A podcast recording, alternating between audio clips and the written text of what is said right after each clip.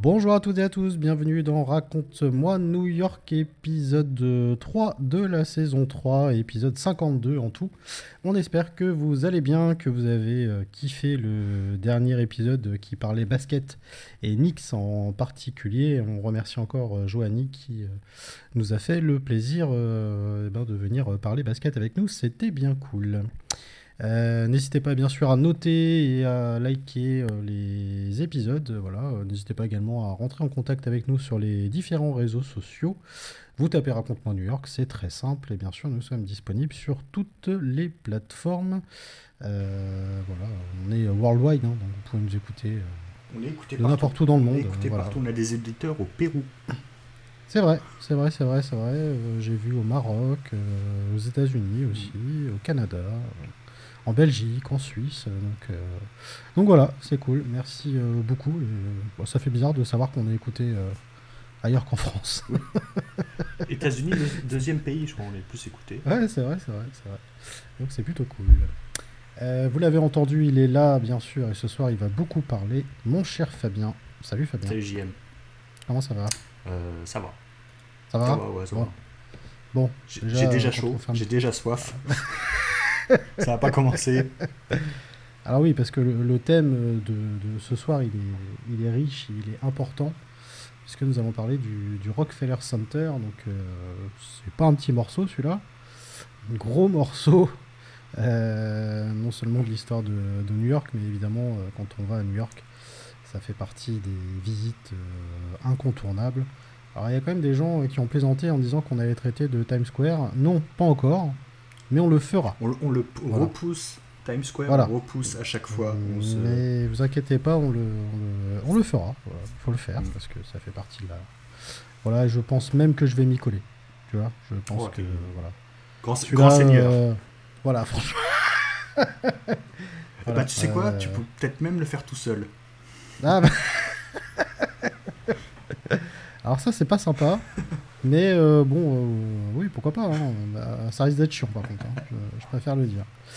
Euh, voilà, allez hop, on a tapé, on a, on a placé Times Square. Ça, c'est fait. Attends, on doit placer, on doit placer Valérie Pécresse, Anne Hidalgo, Fabrice Pancrate. Ah oui, c'est vrai, exact. Mais j'ai un peu de matière. Salue d'ailleurs. J'ai un peu de matière. On salue parce qu'ils nous écoutent, ces gens-là. Euh, sachez que cet épisode est sponsorisé. Et oui, c'est le premier épisode sponsorisé. Et c'est sponsorisé par NewYorkCity.fr et euh, du coup bah, ce site de référence vous offre euh, la possibilité de réserver divers éléments essentiels pour votre séjour, que ce soit votre hébergement à l'hôtel, vos billets, pour des événements sportifs, des spectacles de comédie musicale à Broadway ou encore des entrées pour les principales attractions touristiques. Et bah, vous y retrouverez également aussi un agenda qui est régulièrement mis à jour euh, vous garantissant du coup de ne rien manquer pendant votre séjour, avec euh, en plus eh ben, euh, toute une sélection des meilleurs rooftops, les terrains de jeu les plus charmants et des recommandations pour déguster d'excellents hamburgers et pizzas notamment.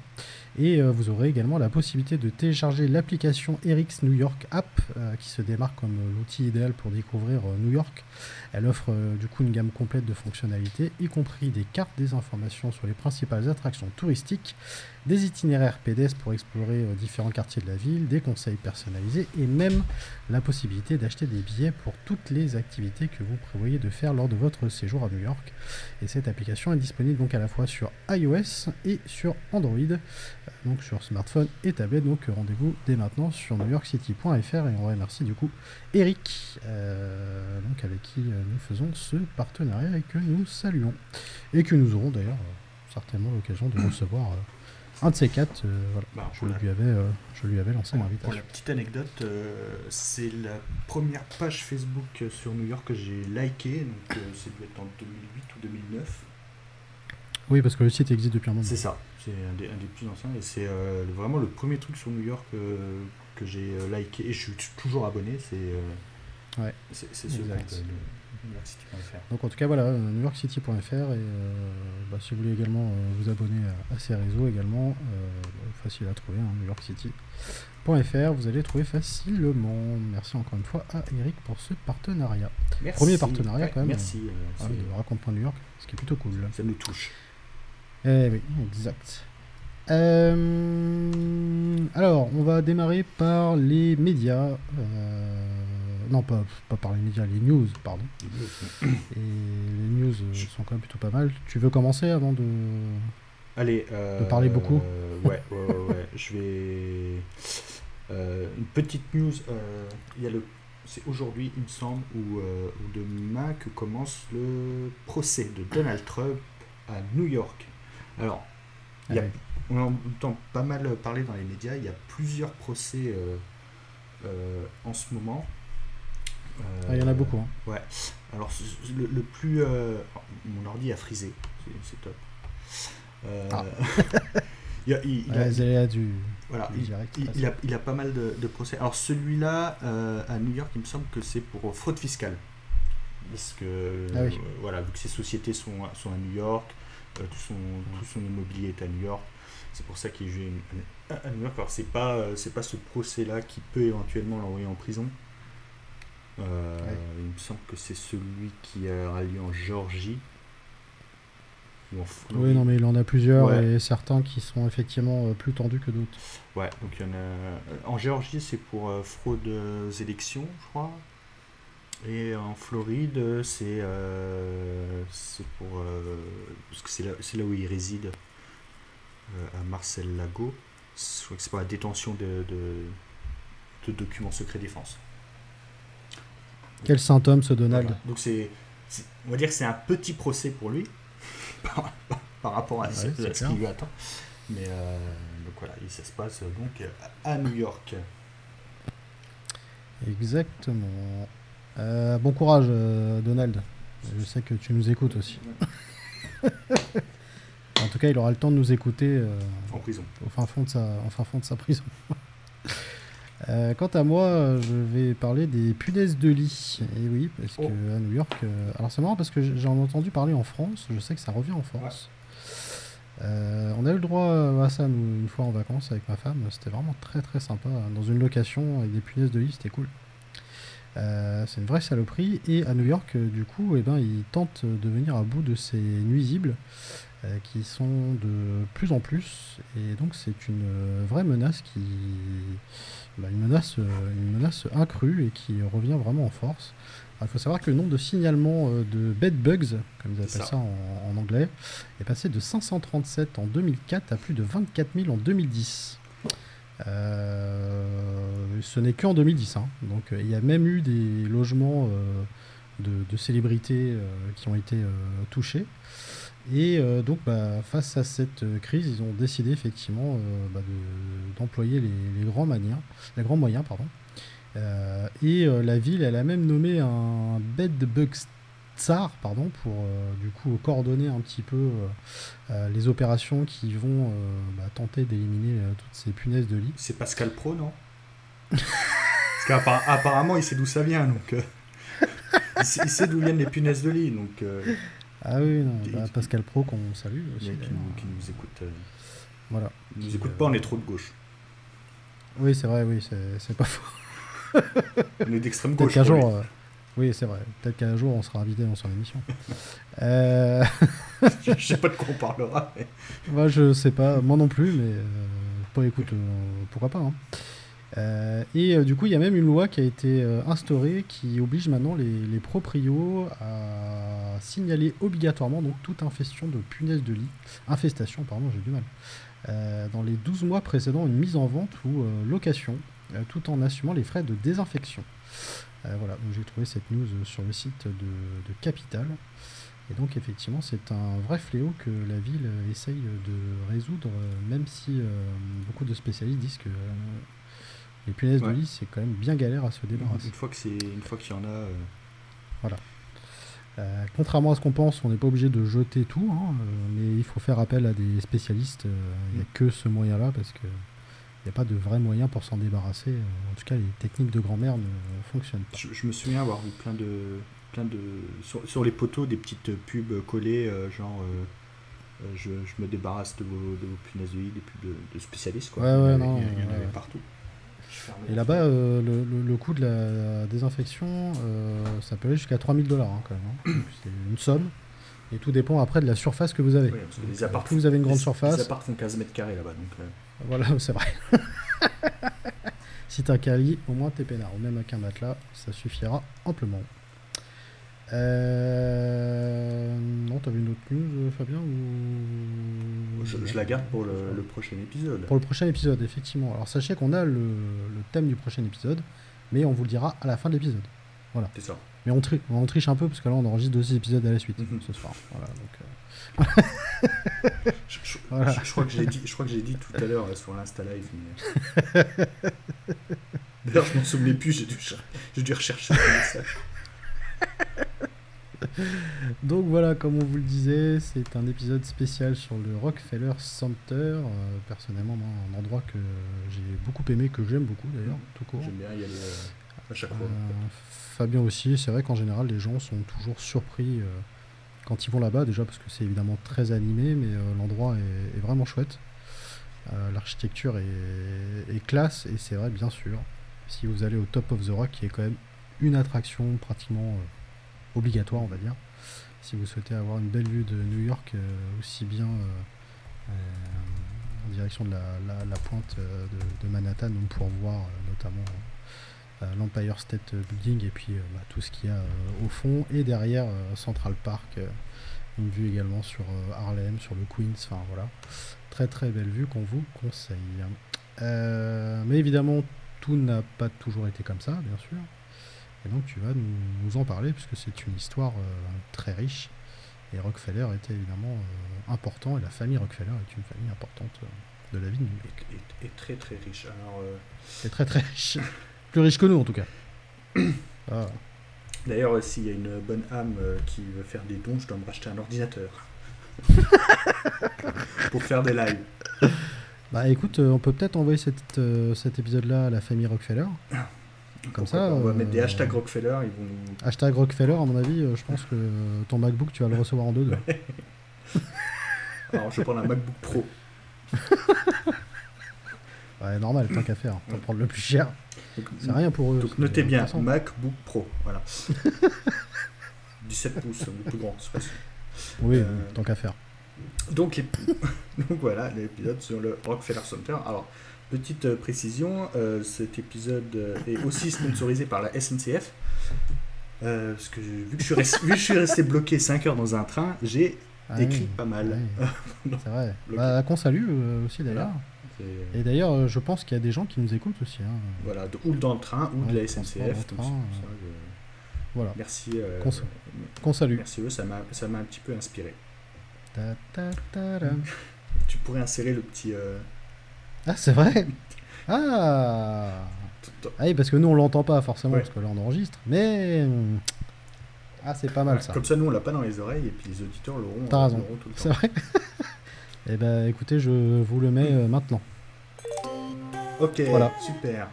voilà. le montage, quand même dans la tête. Euh, au montage, euh, il y sera, sûr. Donc, le Rockefeller Center. Alors, c'est quand même bien, on a attendu deux ans quand même pour parler du Rockefeller Center. C'est assez. Euh, hmm, c'est vrai. Et donc, euh, ça rentre dans la série en fait des gratte-ciel emblématiques de New York. Donc, on a fait euh, l'Empire State Building, le Chrysler Building. On a fait un épisode aussi où on parle d'autres buildings qui ne nécessitaient pas forcément de faire un épisode. Hmm. un épisode dessus et donc ce soir c'est le tour du Rockefeller Center. Alors pour moi, il y a un grand triptyque à New York de l'Art déco, l'Empire State Building, le Crystal Chrysler Building et donc ce Rockefeller Center. Alors, tous les trois, ils ont été construits pendant un âge d'or du gratte-ciel.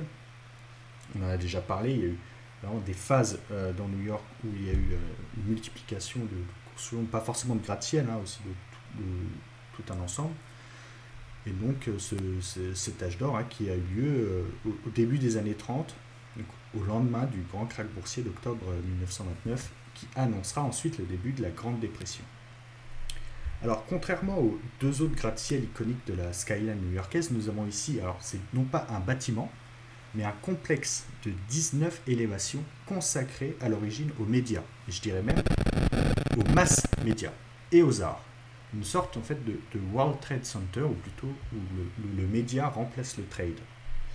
Alors pour vous raconter l'histoire du Rockefeller Center, nous parlerons évidemment de la famille Rockefeller, mais en fait je ne vais pas trop m'y attarder parce que je, pense que cette famille, elle mérite un épisode tout entier tant euh, l'empreinte laissée sur la ville de New York est, grande. Et en fait, on va juste parler de John, euh, c'est John Davison Rockefeller Jr. qui est à l'origine du projet. Alors préparez la DeLorean, je vous emmène dans New York des années 30. Si tu veux mettre une petite musique années 30. Ah, Alors, années 30, non, mais par contre, c'est. Retour vers le futur, certainement. Ok. Euh, pas longtemps, parce que sinon, on va te payer les droits. Ah oui, c'est vrai. Oui, c'est vrai, j'avais oublié. Alors, donc, nous voici en 1931. Un gigantesque chantier au cœur de Midtown, à Manhattan. Une petite cohue s'affaire au milieu des, des vagues d'ouvriers Ici, personne ne parle anglais. On parle espagnol, basque, polonais, slovaque. Mais la langue italienne prédomine. Ce sont d'ailleurs les ouvriers italiens qui forment ce petit groupe. Ils hissent un sapin de près de 6 mètres de haut et l'entourent d'une guirlande simple faite de ficelles et de canneberges et quelques boîtes de conserve colorées. Noël approche en cette fin d'année 1931 et ses ouvriers viennent de lancer une des traditions de Noël les plus anciennes à New York, toujours respectée et visité par des millions de touristes chaque année, le sapin de Noël du Rockefeller Center. Mais avant d'accueillir un chantier, intéressons-nous plutôt sur ce qu'il y avait avant. Alors j'espère que la DeLorean est encore chaude, parce qu'on va repartir encore plus loin. On repart en 1801.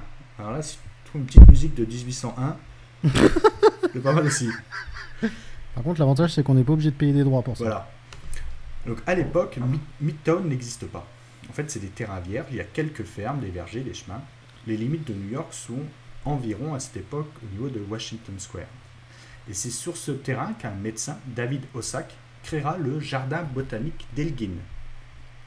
Le premier jardin botanique de la ville et même le premier jardin botanique du pays.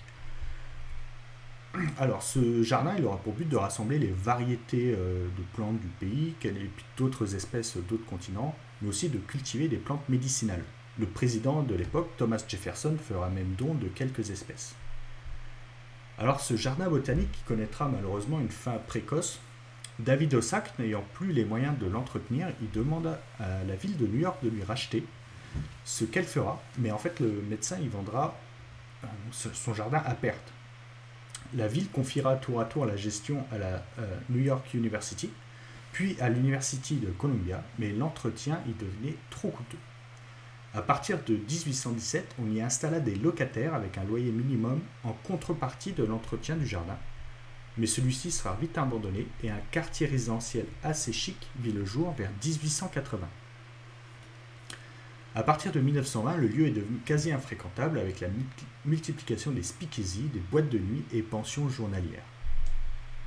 En 1928, un an avant le crack, l'université de Columbia, qui était la propriétaire, loua le terrain à John Rockefeller Jr. pour la construction de son complexe et ce jusqu'en 1985 où le terrain a été définitivement acheté. Alors, quelle est la genèse du projet? En fait, tout part du Metropolitan Opera, qui occupe aujourd'hui le Lincoln Center dans l'Upper West Side. En 1926, cet opéra se situait à l'angle de la 39e rue et Broadway tout proche de notre spot, préféré avec JM, on en parlait tout à l'heure, Times Square. Et depuis 1908, le président du Met, il voulait un, opéra plus grand. Alors, n'ayant pas d'argent, il se tourne vers des philanthropes, dont un héritier de la famille Vanderbilt, mais tous les projets sont refusés, par le président du Met, Otto Kahn. Surtout que ce dernier, en fait, il a des exigences. Il faut un terrain bon marché, proche des théâtres déjà existants, proche des commerces, avec des, bons accès euh, au transport en commun, dans un Manhattan déjà bien occupé, c'est très très rare. Donc en, janvier 1928, des architectes commissionnés par le, Metropolitan Opera échangent entre eux et se disent que le terrain proche de la 5e avenue, occupé par des bars clandestins, pourrait faire l'affaire. Mais il faut des investisseurs. L'architecte Benjamin Morris organise une réunion publique à laquelle il participe un certain Ivy Lee, le conseiller aux relations publiques de la famille Rockefeller. Cet Ivy Lee, en fait, il s'empresse d'en parler à son patron, John Davison Rockefeller Jr. Il est le fils de, John Davison Rockefeller, donc senior, mania du pétrole grâce à sa compagnie, la Standard Oil, philanthrope lui aussi, et au passage, homme le plus riche du monde. John Rockefeller Jr., donc son fils, a lui aussi dirigé la Standard Oil et a œuvré dans les œuvres philanthropiques. Comme je l'ai dit, je ne vais pas développer euh, plus, comme ça on pourra faire un épisode entier sur la famille Rockefeller. Donc John Rockefeller Jr. est intéressé. Mais avant tout, en fait, il veut voir si le lieu est propice et si le projet est viable. Il fait appel à une société, une société pour, euh, pour l'aider en, tant que consultant. Et en fait, l'un des associés de cette société il fait une première proposition comme ça. Donc il va il faut aider à construire l'opéra, mais pas seulement. Il dit que ce serait bien de construire un complexe avec des bureaux, des commerces, des appartements et des grands magasins. Mais cette proposition n'est pas tout de suite prise, au sérieux. À la fin de l'année 1928, Rockefeller commença sa prospection pour un architecte. Il lance un appel d'offres auprès de plusieurs cabinets d'architectes et fera juger les projets par un jury de trois architectes, dont Kaz Gilbert, qui est l'architecte du Woolworth Building, John Russell Pope, qui est l'architecte du Jefferson Memorial à Washington, D.C., et aussi l'architecte d'un monument en France que je vous présenterai bientôt dans une petite vidéo. Alors tous les projets euh, sont rejetés, si bien que Rockefeller décide de choisir non pas un seul architecte, mais plusieurs cabinets, en fait, ce qui évitera aussi que le projet soit associé à un seul homme. Parmi les nombreux cabinets d'architectes, alors je, vais vous en citer qu'un, euh, c'est le cabinet de Wallace Harrison, et en fait lui deviendra euh, l'architecte de tous les projets de la famille Rockefeller. Alors je vais vous passer les détails juridiques parce que c'est un, peu complexe, mais la société de, Rockefeller et, le, et le Metropolitan Opera, en fait, ils n'arrivent pas à se mettre d'accord sur qui devait payer les locations de terrain, reprendre les baux, etc. En plus, le crack de 1929 arrive et ça rend les choses encore plus difficiles, si bien que le projet d'opéra avorte et tombe presque à l'eau. Mais il y a un architecte en chef, Raymond Hood, qui est euh, l'architecte, on avait parlé dans un épisode, dans l'épisode 45 sur euh, les buildings à New York, qui est l'architecte du McGraw and Hill Building. C'était un, un, comment, un building que j'aime beaucoup à New York. Et donc Raymond Hood, il a, une idée. Il va organiser une réunion avec la NBC, RCA et RKO. Donc c'était des NBC. Alors à l'époque, c'était pas pas une chaîne de télévision. Euh, RKO, c'est le studio de cinéma. C'était beaucoup des, maisons de radio.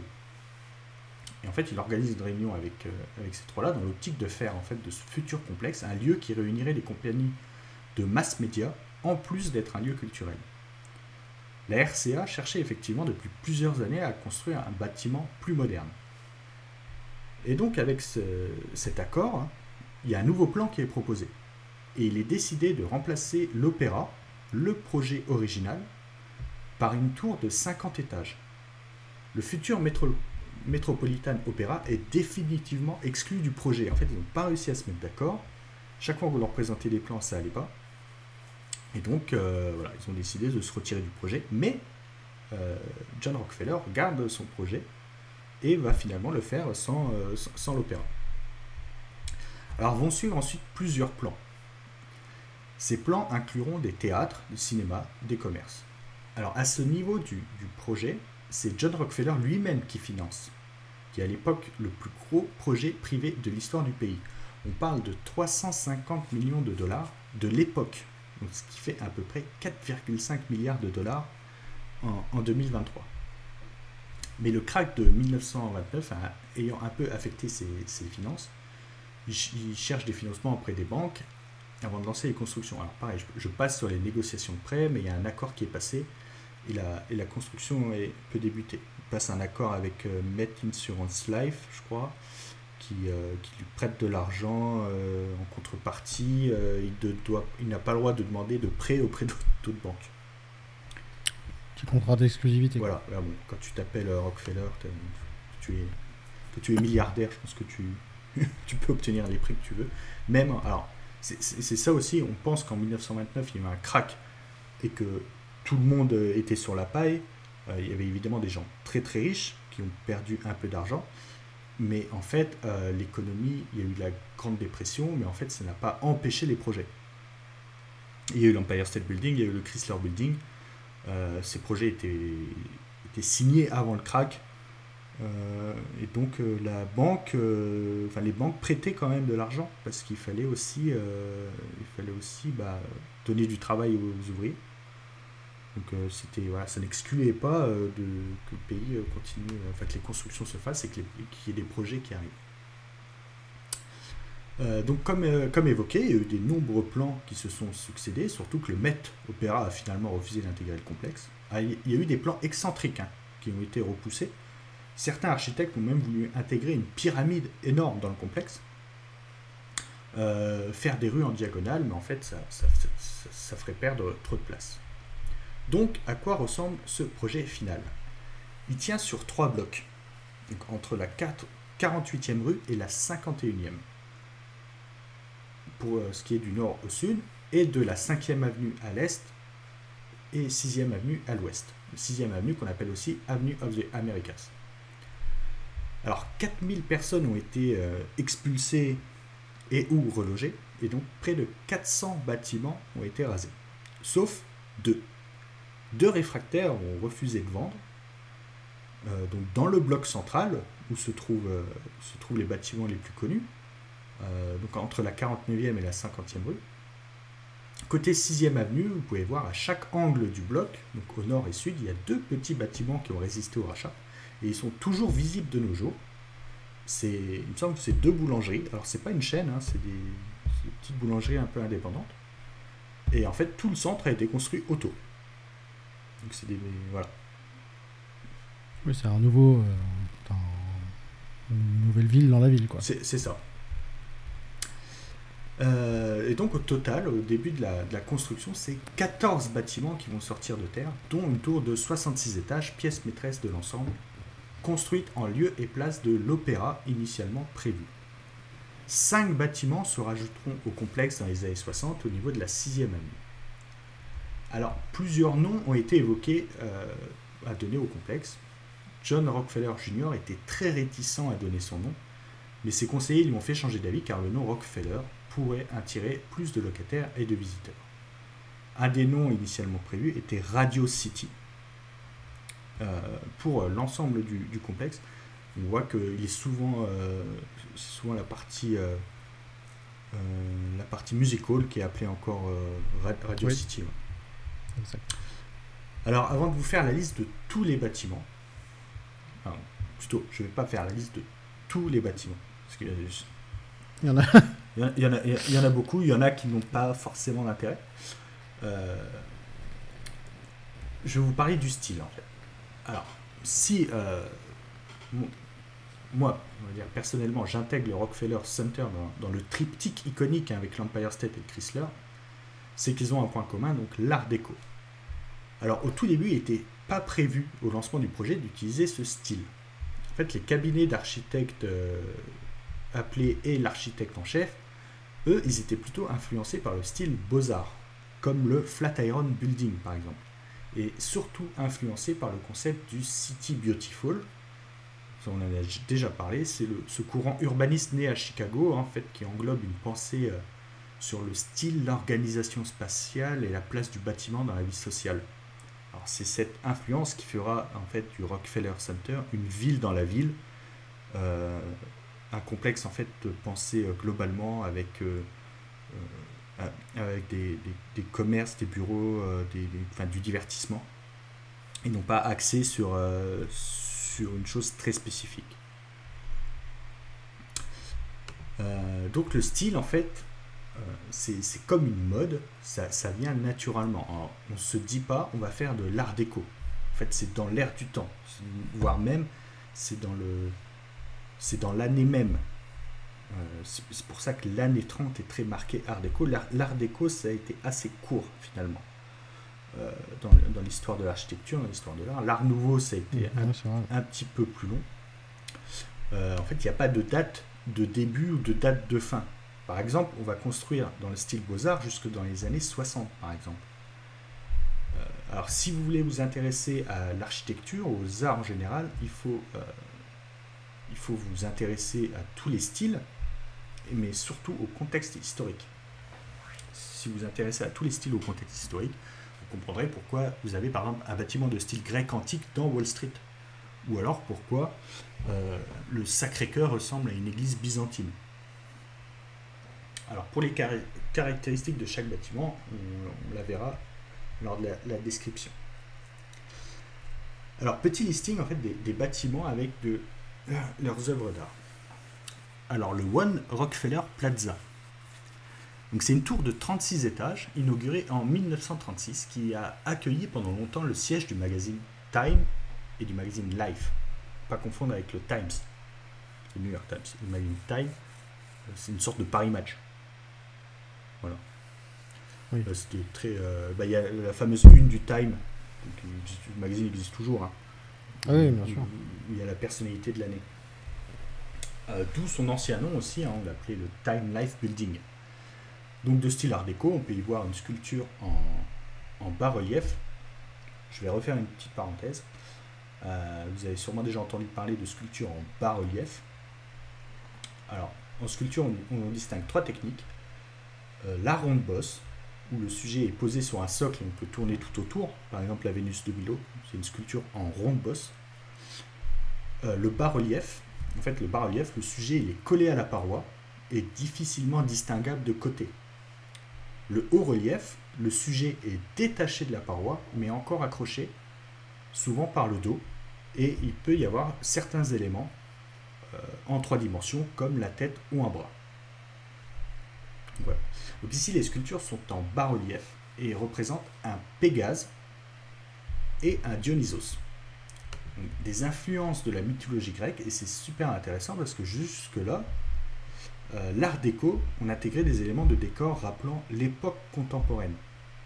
Euh, par exemple, les bouchons de radiateur pour le Chrysler Building, ou alors les ondes radio pour l'ancien RCA Building, qui est devenu General Electric, avec, euh, qui pouvait évoquer aussi les éclairs d'électricité. Et donc, avec la mythologie grecque, c'est un carrefour des influences, entre les influences post-art et Art déco. Ensuite, il y a le Ten Rockefeller Plaza. Alors, initialement prévu pour en faire une maison hollandaise, mais la Deuxième Guerre mondiale a perturbé le projet. Alors quand je dis maison hollandaise, hein, c'est pas une petite maison dans le style hollandais pour faire un petit peu euh, Disneyland. Euh, en fait, c'était un centre culturel et commercial avec des entreprises et des résidents néerlandais. Alors pour remplacer la mission néerlandaise, c'est la compagnie aérienne Eastern Airlines qui installera ses bureaux. De nos jours, le bâtiment est occupé par la NBC, dont les studios des émissions Today et Nightly News. Alors, petite particularité, c'est le premier immeuble de bureau à accueillir un garage, parce que la loi interdisait les garages, enfin, la loi qui interdisait les garages a été abrogée en 1935. Et donc, vu que la, tour était en construction, eh ben, on a pu intégrer euh, le garage. Alors, dans cette tour, le hall est richement décoré avec une peinture murale qui rappelle euh, les moyens de transport sur terre, mer, avion ou voiture. Alors je vous ai parlé de la maison hollandaise qui n'a pas vu le, jour. En revanche, il y a une autre maison qui existe toujours, c'est la maison française. Alors c'est un bâtiment de 5 étages situé sur la 5e avenue, dans le bloc central du complexe. Il forme une des entrées majestueuses du Rockefeller Center avec la maison britannique sur sa gauche. Alors, cette maison euh, française s'élève sur, euh, euh, j'ai dit 5 tout à l'heure, mais c'est 6 niveaux. En fait, c'est relativement petit hein, pour l'ensemble. Alors, le style, je, le répète à chaque fois, mais toujours art déco. Mais c'est de l'art déco un petit peu minimaliste. Donc, c'est vraiment, si vous avez déjà été au Rockefeller, c'est vraiment un bloc assez, assez, simple. Alors, cette maison française, elle a accueilli un bureau du tourisme, euh, les bureaux de la maison de champagne même, c'est comme ça qu'on dit, toi, le spécialiste. Ouais, c'est ça, c'est ça. C'est moi le champenois, mais c'est, je sais pas le dire. C'est vrai ça C'est bizarre. je, ne, je, ne, bois pas de champagne. Ah euh, un bureau de designer, il y avait le, les bureaux d'un journal franco-américain. Euh, ça a été aussi le siège d'Air France aux États-Unis. Euh, le consulat de France à New York a occupé un espace jusqu'en 1942 et le transfert dans un hôtel particulier, hein, toujours actuel, euh, sous, le, sous le gouvernement de Vichy. Ils en ont profité pour s'éclipser et se prendre un petit hôtel particulier. Bah, tant qu'à faire. Donc, et ce consulat, il est sur, un peu plus loin, sur la 5e avenue, en face de Central Park. Alors pour ce qui est du décor, euh, l'œuvre principale en fait c'est une gravure euh, en bas-relief en bronze en deux parties. Alors au-dessus, euh, donc cette sculpture en bronze se trouve au-dessus de la porte principale, hein, au niveau de la cinquième avenue. La partie supérieure représente deux femmes, une personnification de la France avec une miniature de Notre-Dame dans la main, et un bandeau avec la devise de Paris, fluctuate nec mergitur. L'autre personnage, c'est une personnification de New York avec un bandeau écrit euh, New York, tout simplement, et des gratte-ciels derrière elle. En dessous, il y a trois personnages féminins qui sont censés représenter la France, chacune d'elles étant une personnification de la poésie, de la beauté et de l'élégance. Au-dessus de, de ce panneau en bronze, il y a une autre personnification de la France dans un style là euh, plus art déco, tenant une torche de la liberté, un petit rappel à la Statue de la liberté française. Aujourd'hui, l'espace est principalement occupé par un grand magasin Michael Kors. On s'éloigne un petit peu de, de, de l'élégance et de la beauté à la française. Effectivement. oui, on en est loin, euh, à droite de la maison française, hein, séparée par euh, l'allée qui descend vers la, la place centrale, il y a la maison britannique aussi appelée Maison de l'Empire britannique. C'était avant la, décolonisation. Donc de style art déco toujours, hein, comme la maison française, elle est décorée au-dessus de l'entrée principale d'un panneau en bronze, hein, comme la maison française, avec des personnifications de l'industrie britannique des années 30, le charbon, le coton, le tabac, etc. Le sucre. Comme j'ai dit, c'était avant, euh, la décolonisation. Et au-dessus, euh, il y a les armoiries euh, du royaume, le lion, la licorne, la devise, soit qui mal pense, et Dieu est mon roi. Donc les armoiries toujours hein, de, la couronne britannique. Alors cette maison, elle a été occupée par un magasin de tabac, un magasin de tabac Denil, qui était, à équipé à l'époque de la plus grande pièce à, humidité contrôlée, pour, pour, la conservation des cigares et du tabac. Alors il y avait aussi, euh, comme la maison française, divers commerces, des bureaux d'agences gouvernementales britanniques. Et en fait, euh, cette maison, elle avait la particularité d'être une zone franche. Donc en fait, euh, les gens pouvaient acheter sans taxe. Aujourd'hui, c'est le magasin Lego qui occupe une grande partie de cette maison. Alors ensuite, il y a l'International Building, qui est aussi appelé le 45 Rockefeller Plaza. Alors de style art déco, alors celui-ci, il est, il est euh, sur un bloc au nord, le bloc plus au nord. Euh, donc toujours de style, euh, de, style art et en fait, si vous voyez la, cathédrale Saint-Patrick, qui est juste en face, et en fait, on a voulu recréer une espèce de symétrie, donc avec, comme, comme la maison française et britannique, un bâtiment avec deux ailes un peu identiques. Donc les bâtiments sont quasiment identiques. Et donc, sauf euh, qu'à la place de l'allée centrale, c'est l'entrée du gratte-ciel avec, une euh, avec la, statue, la statue d'Atlas. Alors, l'aile sud, c'est euh, le Palazzo Italien, donc la maison française, maison britannique et le palais italien. et l'aile nord, eh ben, s'appelle tout simplement l'International Building North. Parce qu'à la base, il devait euh, abriter la maison germanique. Mais euh, pendant la construction, il y a eu un petit changement euh, en Allemagne au milieu des années 30, avec un, monsieur pas très fréquentable qui est arrivé au pouvoir. Et donc on s'est dit, ça craint un peu si on appelle ça la maison germanique.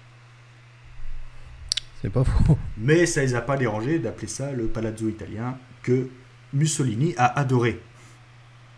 il a adoré parce que ce bâtiment est légèrement plus haut que la, maison britannique et la maison française, donc il a bien aimé. Ah oui, voilà, il était content. Il était très content.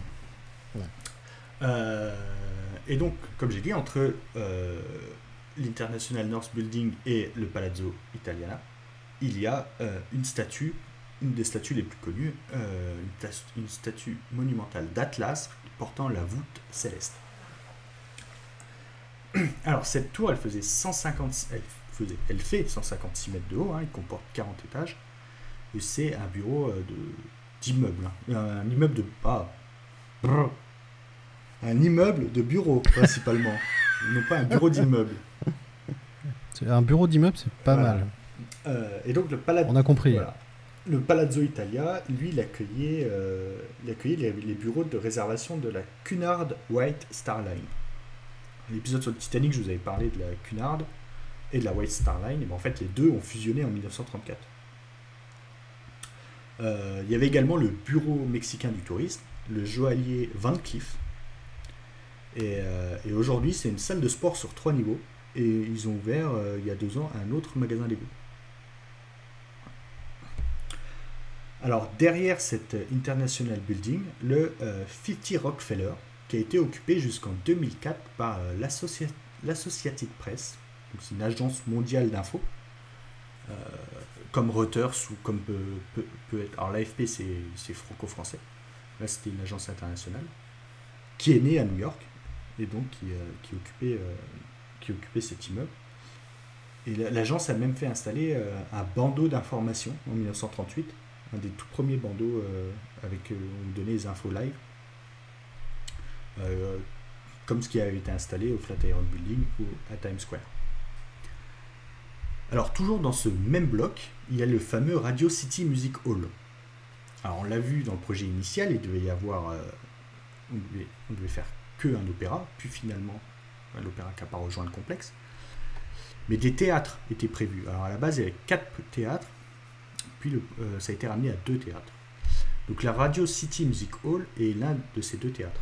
La, salle de 6000 places était initialement prévue uniquement pour le théâtre, mais en fait c'est le cinéma qui l'a vite remplacé. Surtout pour diffuser les films euh, produits et distribués par RKO, la filiale de RCA, dont le fameux King Kong de 1933 ou alors Blanche-Neige et les Sept Nains en 1937. Alors menacée plusieurs fois de fermeture, elle a retrouvé un peu d'énergie en accueillant diverses cérémonies comme les Grammy Awards, les MTV Music Awards ou la fameuse draft NFL. Et puis il y a pas mal de concerts quand même qui se déroulent là-bas aussi. C'est ça, euh, des, concerts. Euh, la draft NBA, c'est où déjà? Bonne question. Euh, je ne sais plus. Je, crois, que, c'est changeant. Je sais plus. Je crois que c'est. Ouais, change, mais. Et la NFL, c'est euh, voilà, c'est. Nos amis basketteurs, s'ils ont la réponse. je sais pas, j'ai pas regardé. Je viens d'y penser quand j'ai vu ça. Euh, alors l'extérieur hein, est mondialement connu hein, grâce euh, aux enseignes gigantesques, que ce soit sur la 6 e avenue ou la 51e rue. Vous ne pouvez pas le louper. Hein. Non. enfin, alors la pièce maîtresse, tout le monde l'attendait, le 30 Rockefeller Plaza, aussi appelé RCA Building, à l'origine, General Electric Building, Comcast Building, c'est le nom, euh, le nom officiel actuel, ou alors 30 euh, Rock, ou alors, par excès de langage, on l'appelle le Top of the Rock. Même si c'est seulement, euh, on va dire, le point de vue, hein, la terrasse qu'on appelle oui, c'est le Top oui, c'est l'attraction. Alors en fait, cette, ce gratte-ciel, il est construit en lieu et place de l'opéra initialement prévu. Donc le Sortie Rock est une tour de 66 étages, 260 mètres de haut, qui a été terminée en 1933. Alors en fait, pour cette tour, il n'était pas du tout question de faire la course euh, au plus haut bâtiment du monde. D'ailleurs, contrairement à l'Empire State Building ou au Chrysler Building, son toit est plat. Alors que les deux autres essayaient de grappiller des mètres. La fameuse photo déjeuner au sommet d'un gratte-ciel de Charles Clyde Ebbets, hein, photo mondialement connue, a été ah prise pendant la construction de ce building en 1932. D'ailleurs, euh, beaucoup de gens pensaient que c'était pour la construction de State Building. Oui. Mais en fait, non. D'ailleurs, on voit, on voit très bien sur, euh, sur, sur, la photo, vous avez exactement le même point de vue que du, que du Top of the Rock. Avec Central Park derrière. Euh, photo qui fait flipper d'ailleurs. Ouais, et, la dernière fois que j'ai visité, on pouvait.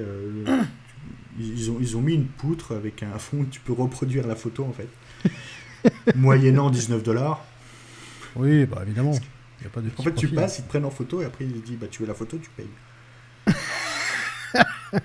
eh, on ne devient pas Rockefeller euh, par hasard. Hein. Attends, non, hein. pas déconner non plus. Hein. Euh, donc la photo a été prise en 1932, un an avant la. Donc à l'époque, bah, comme le Chrysler et l'Empire State Building, on construisait très très vite. Ça, construisait très très vite, généralement en quelques mois, toute la structure acier. Euh, ça pareil, là, je ne l'ai pas précisé, J'en avais parlé pour le Chrysler, on en a parlé à chaque fois. La technique est utilisée toujours la même, c'est euh, un squelette d'acier en fait, euh, qui est monté en 7-8 mois et après on construit étage par étage. Euh, ça, va, ça va très très vite. je ne sais pas si j'en ai parlé, il y avait près de 4000 ouvriers par jour. C'était.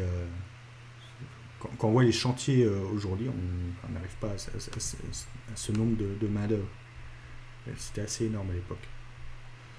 Euh, alors la forme de ce, gratte-ciel, elle est quelque peu euh, particulière parce qu'en fait, contrairement aux autres bâtiments euh, du complexe et même aux autres gratte-ciel de New York, en fait, ici l'espace n'est pas optimisé.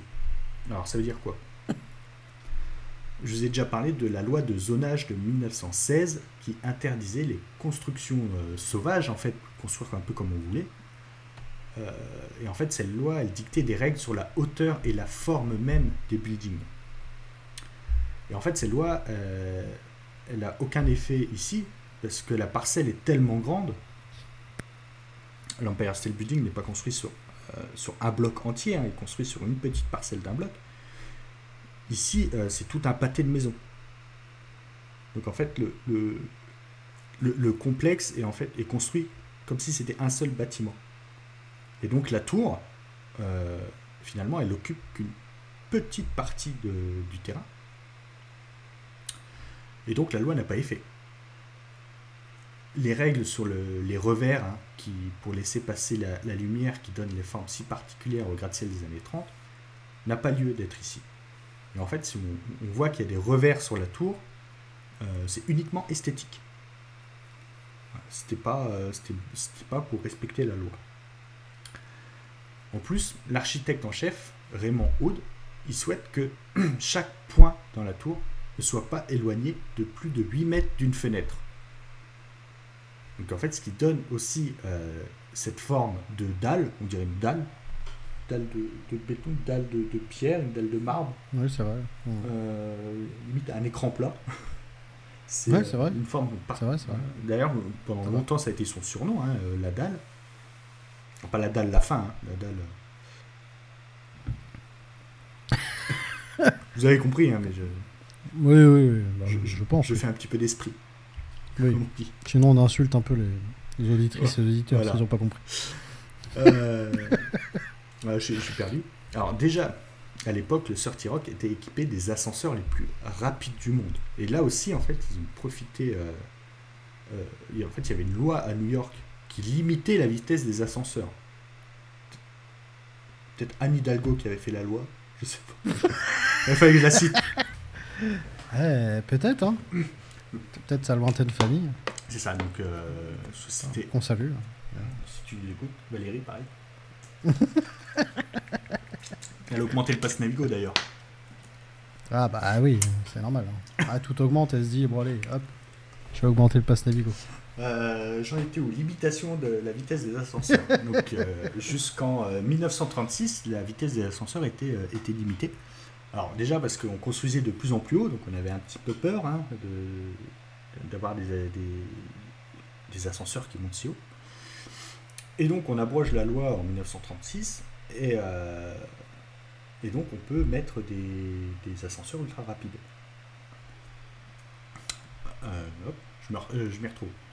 Et donc, avec des ascenseurs plus rapides, on pouvait se permettre d'en installer moins. Alors, juste pour vous donner un ordre d'idée, les ascenseurs du Comcast Building, ça représentait 17% du coût total de la tour. Pas rien. Mais encore maintenant, euh, c'est les, ça m'avait euh, surpris hein, que j'avais pris, c'est des ascenseurs les plus rapides euh, de New York. Ah ouais, tu vois, ça j'ai pas trop le souvenir de ça, mais. tu montes, Par contre, c'est vrai que je m'étais fait la réflexion qu'effectivement on montait quand même assez vite. Ouais, ouais, c'est. vrai. je me souviens, le, plafond est, est transparent. Tu peux, oui, tu, tu, peux voir et tu vois les, les chiffres défiler à une vitesse ouais, exact. assez élevée. Euh, alors, il y a deux entrées à cette tour. Une entrée côté 6ème avenue et euh, l'autre côté euh, au niveau de la Lower Plaza. J'en parle juste après. Alors, côté place, il y a trois ouvertures avec des bas-reliefs représentant le son, la lumière et la sagesse. Alors, le bas-relief de la sagesse est le plus célèbre. Alors, on pense que c'est Zeus, ce n'est pas Zeus, c'est juste une personnification de la sagesse.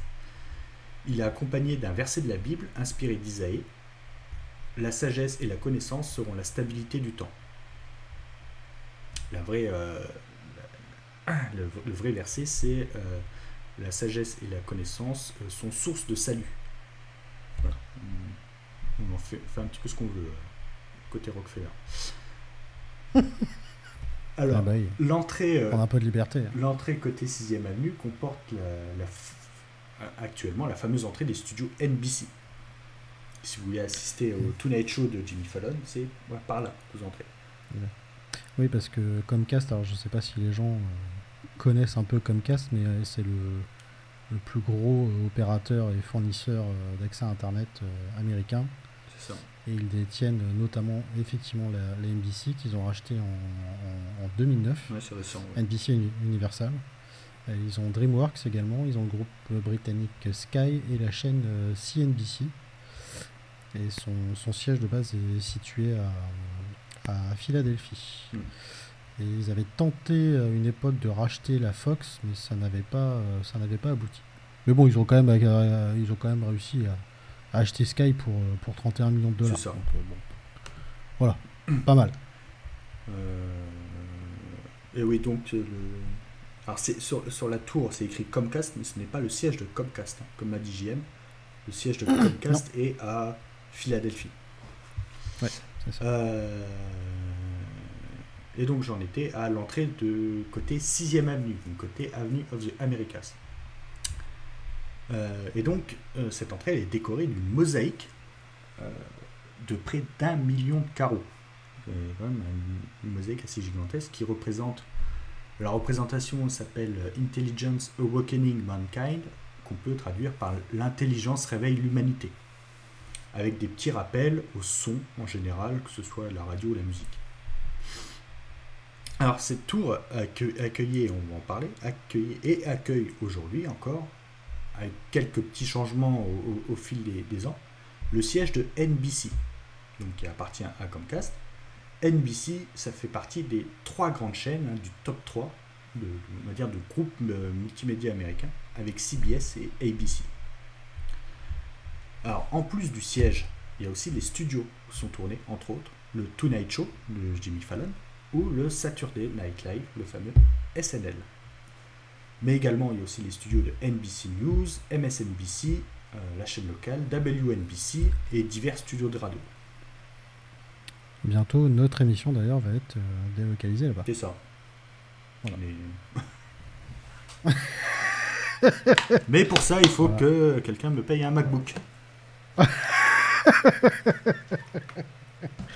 voilà. Vous le savez pas, mais maintenant vous le savez. Donc euh, maintenant, toutes nos émissions seront enregistrées au Comcast Building. Voilà. Voilà. voilà.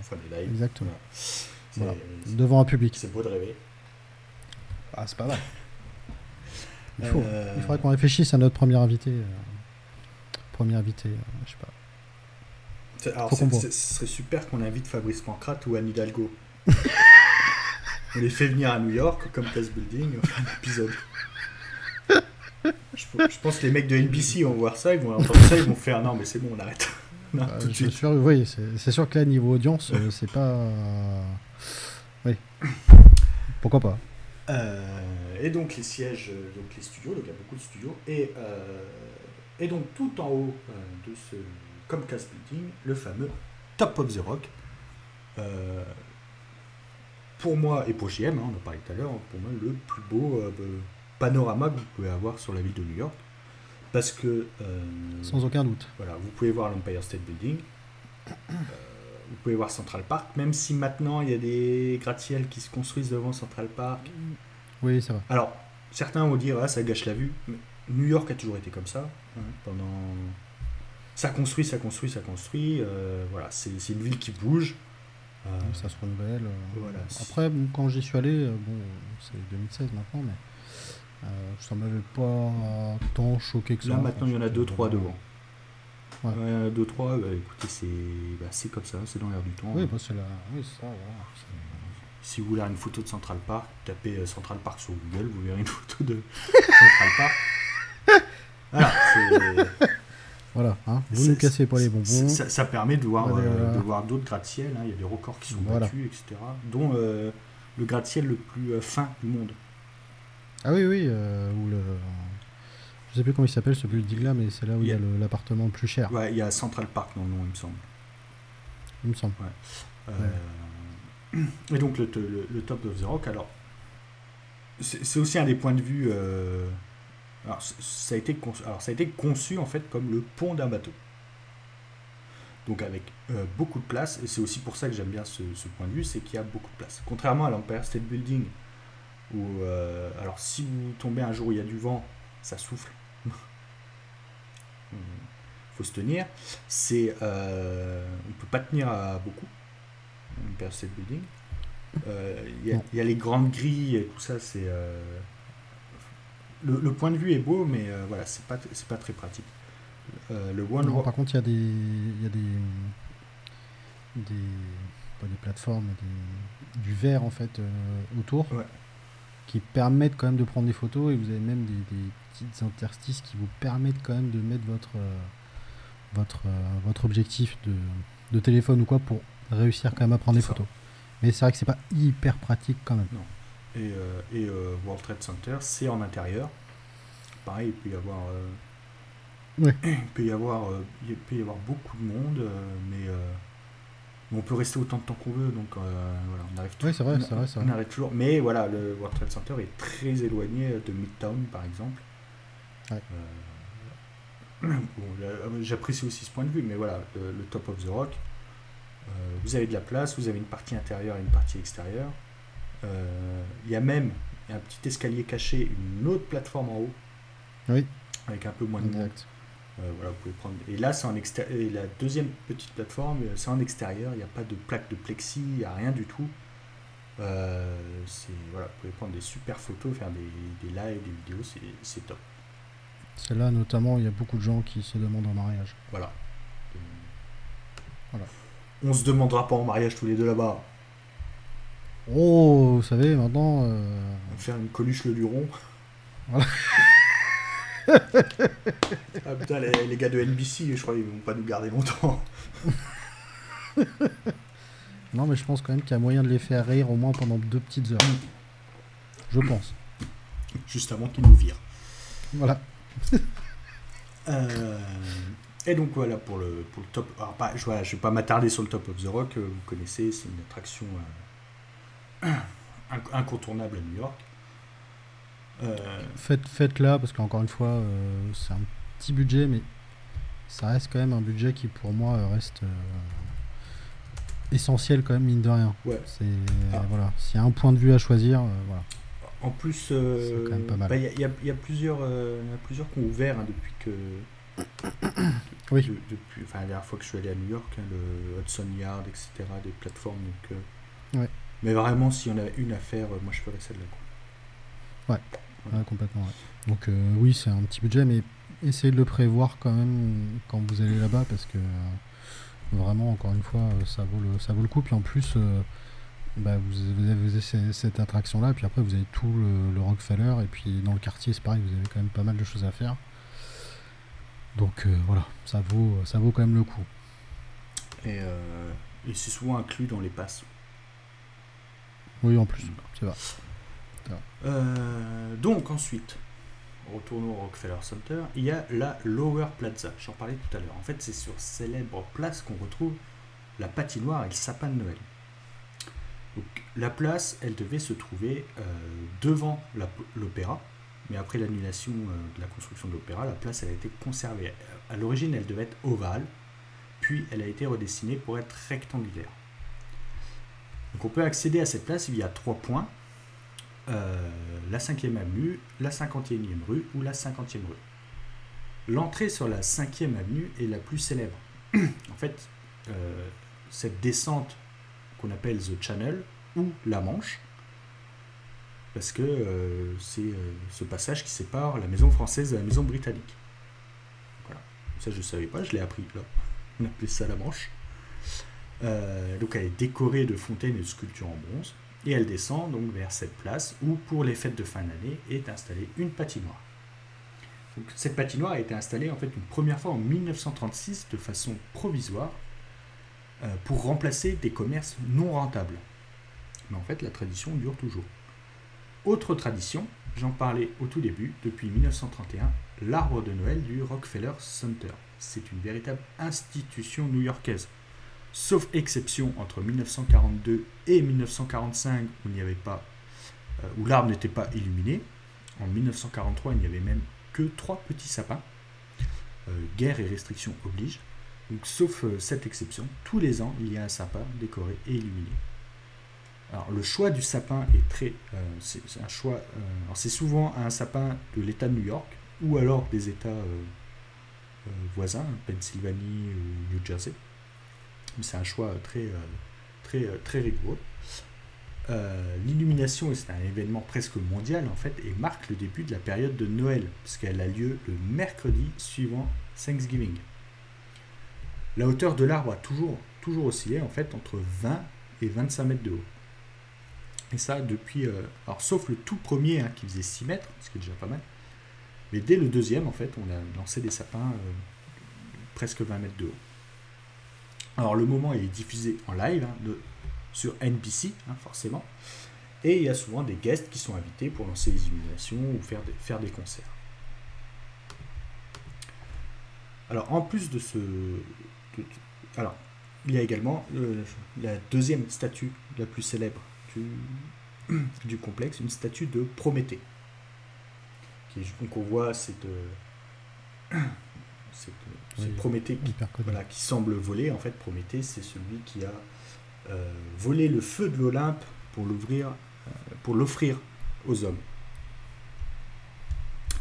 Euh, alors, en plus de, tous les bâtiments, on va dire des élévations hauteurs, il y a tout un réseau de souterrains dans, le, dans le complexe, sous le complexe. Euh, on peut y accéder euh, de l'extérieur hein, par, des, escaliers, hein, c'est libre, mais aussi en fait on y accède quand on sort à la station de métro. Et euh, vous sortez à la station de métro, vous empruntez ce souterrain.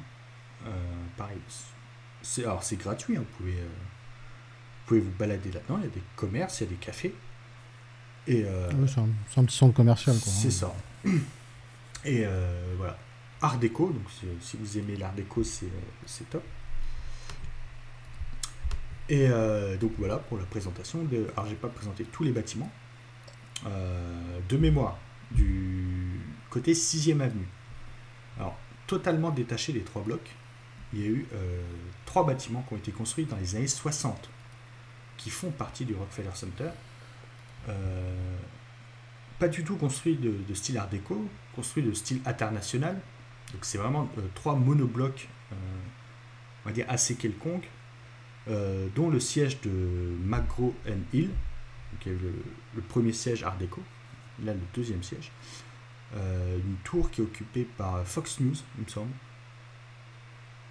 Tout à l'heure, JM a dit que Comcast n'avait pas acheté euh, Fox News, mais Fox News occupe quand même des bâtiments du complexe où, où, se trouve le siège de NBC.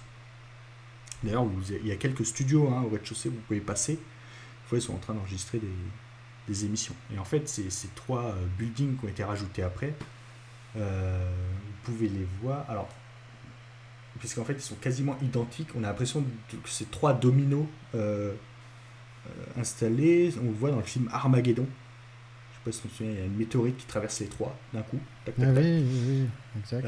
il y a même eu un happening pour la sortie du film où ils avaient accroché des, des trucs, faire style, il y avait un trou dans le oui, c'est vrai. Dans, l'immeuble, et en fait, ces, ces immeubles-là, donc juste en face de l'entrée euh, des studios NBC. Donc voilà, ça c'est. Il y a un dernier bâtiment qui avait été rajouté euh, dans un bloc encore plus au nord, un peu isolé euh, du, des autres. Mais voilà, c'était. c'était là, les, là, je vous ai présenté les bâtiments les plus, dire les plus importants, les plus visités. Euh, donc en fait, on a vu que le projet initial, c'était euh, de faire un opéra, qui finalement n'a pas eu lieu, mais John Rockefeller a continué. Euh, il sentait qu'il tenait quelque chose. Qui, tenait quelque chose en fait.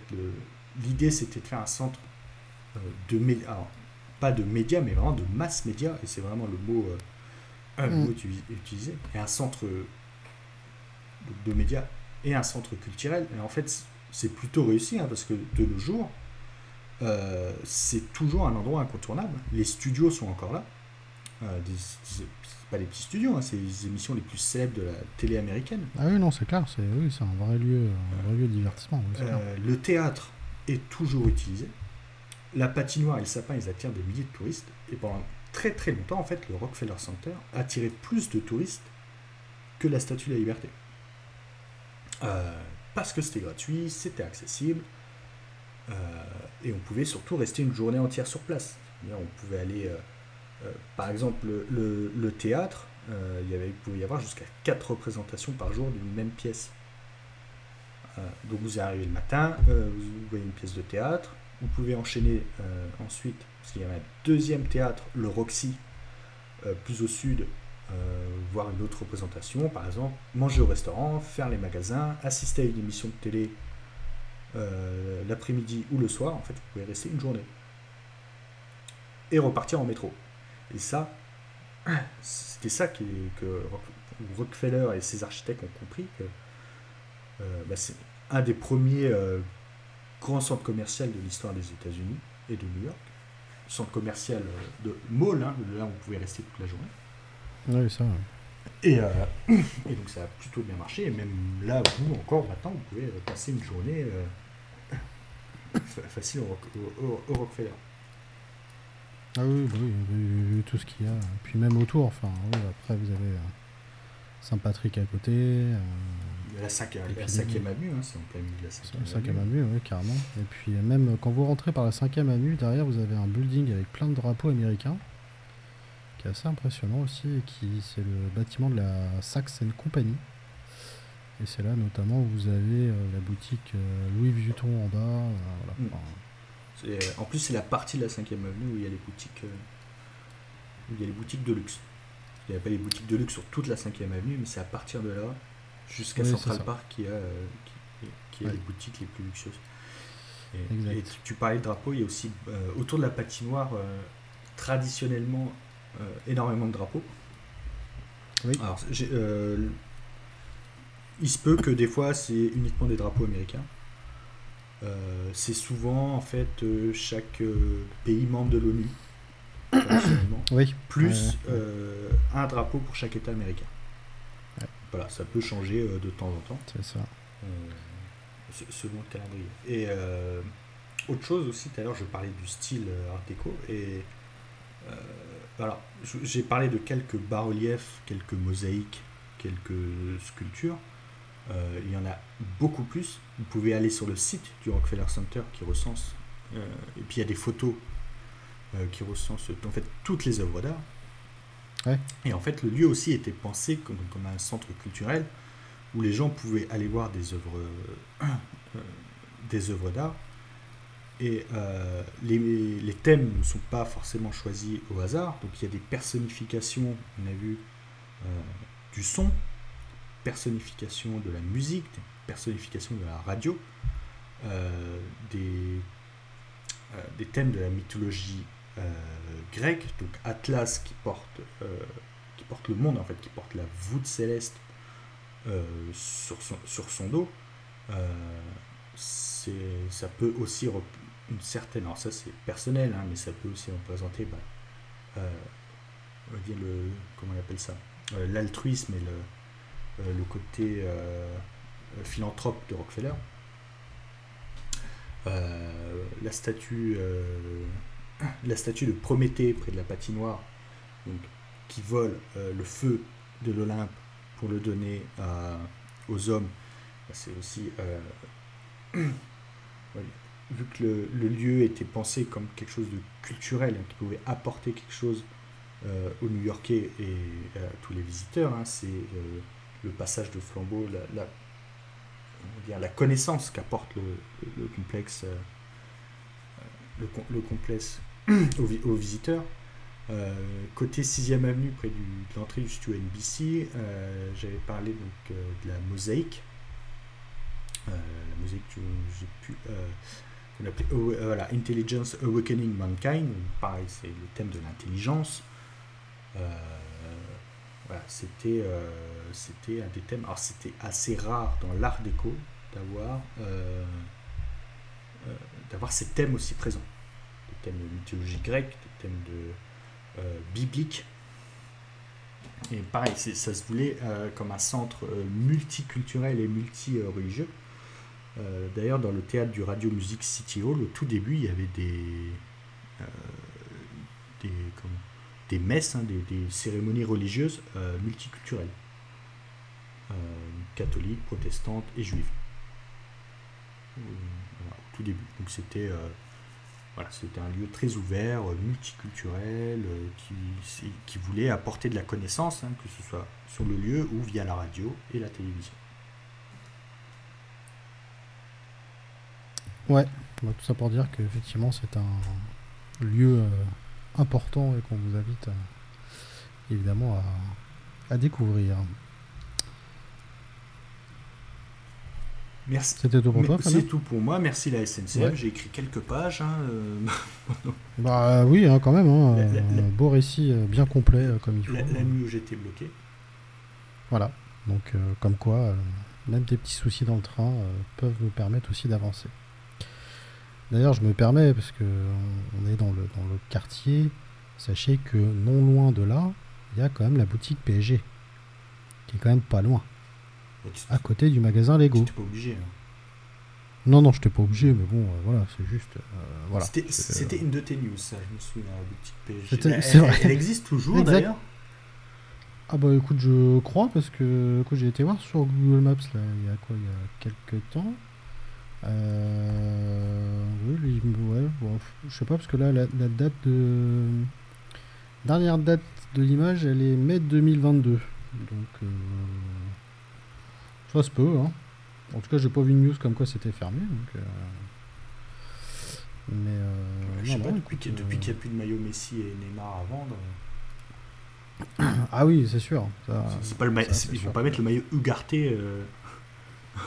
ah non, c'est vrai.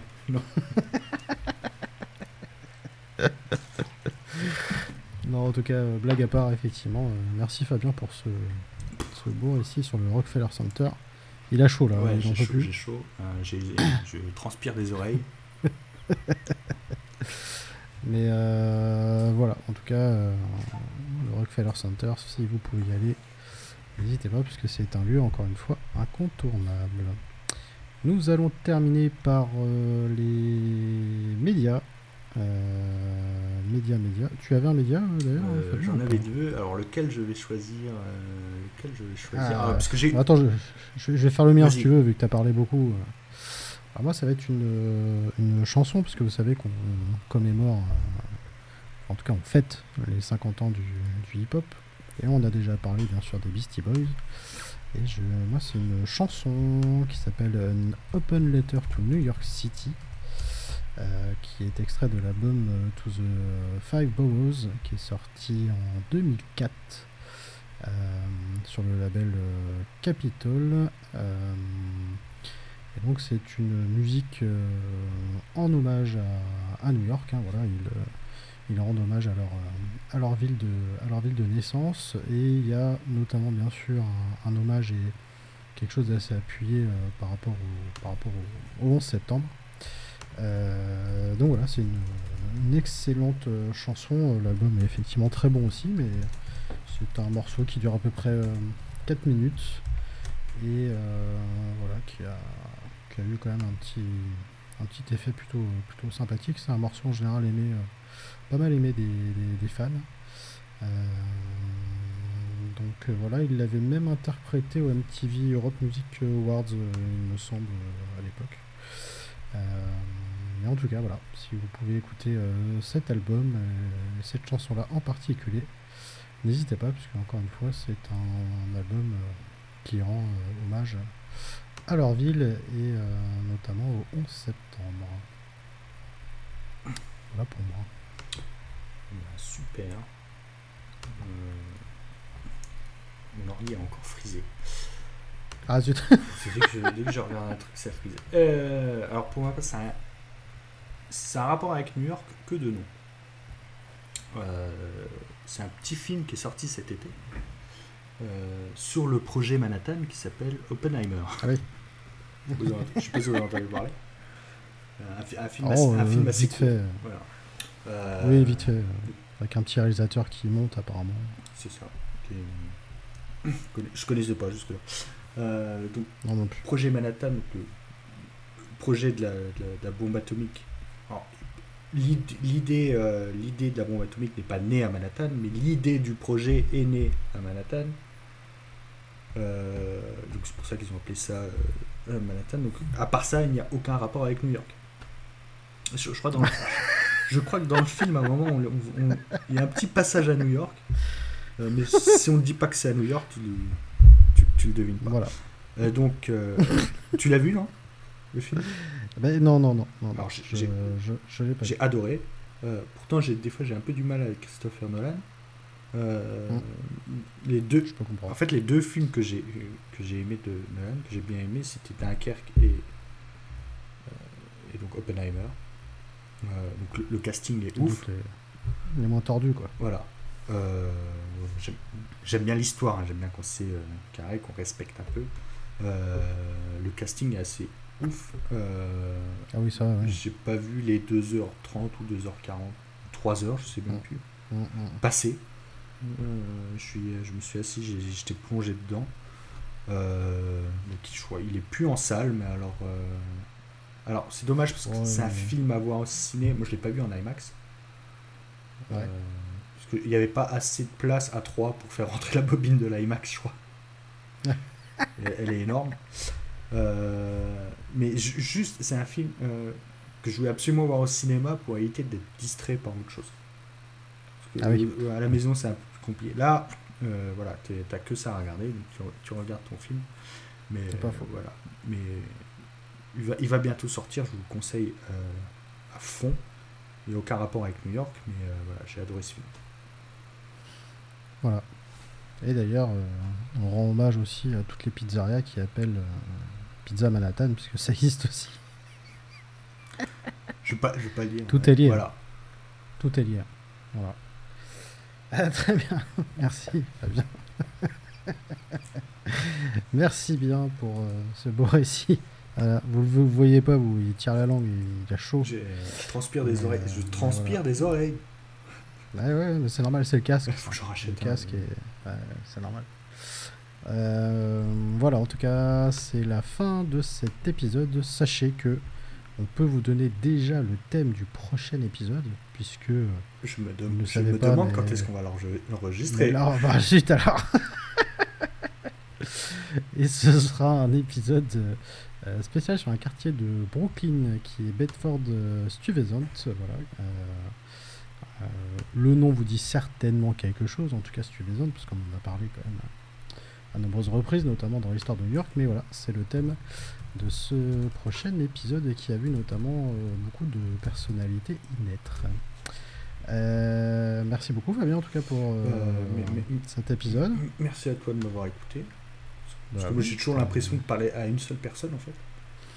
Bah ouais mais non, tu parles à des millions. Donc, euh, eh oui, il faut pas l'oublier ça, quand même.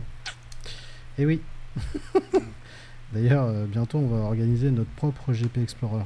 Parce que... Ah oui, d'ailleurs, euh, d'ailleurs je, voulais, en parler. Euh, je devais sûrement être déçu, on n'avait pas notre écurie au GP Explorer. Alors sachez qu'il y a une raison très simple, c'est qu'on n'a pas du tout été contacté. Et que de toute façon on était en vacances. Donc euh, déjà, on avait autre chose à faire. C'est vrai qu'on n'aurait pas pu y participer de toute manière. Mais, mais effectivement, ils n'auraient pas contacté quand même. Je pense. Mais, bon, je on ne sait jamais. Hein. On aime bien la F1, j'ai mon permis. je lance ça comme ça. C'est vrai. bon, merci beaucoup Fabien. Et puis bah écoutez, on se retrouve donc pour le prochain épisode. N'hésitez pas à partager, à liker et à commenter également sur Apple Podcast et sur Spotify. Et si vous souhaitez également eh ben, nous contacter sur les réseaux sociaux, que ce soit Instagram, Facebook ou quoi, vous tapez Raconte New York et vous nous trouvez très facilement. Merci beaucoup à toutes et à tous et à une prochaine fois. Salut Ciao ciao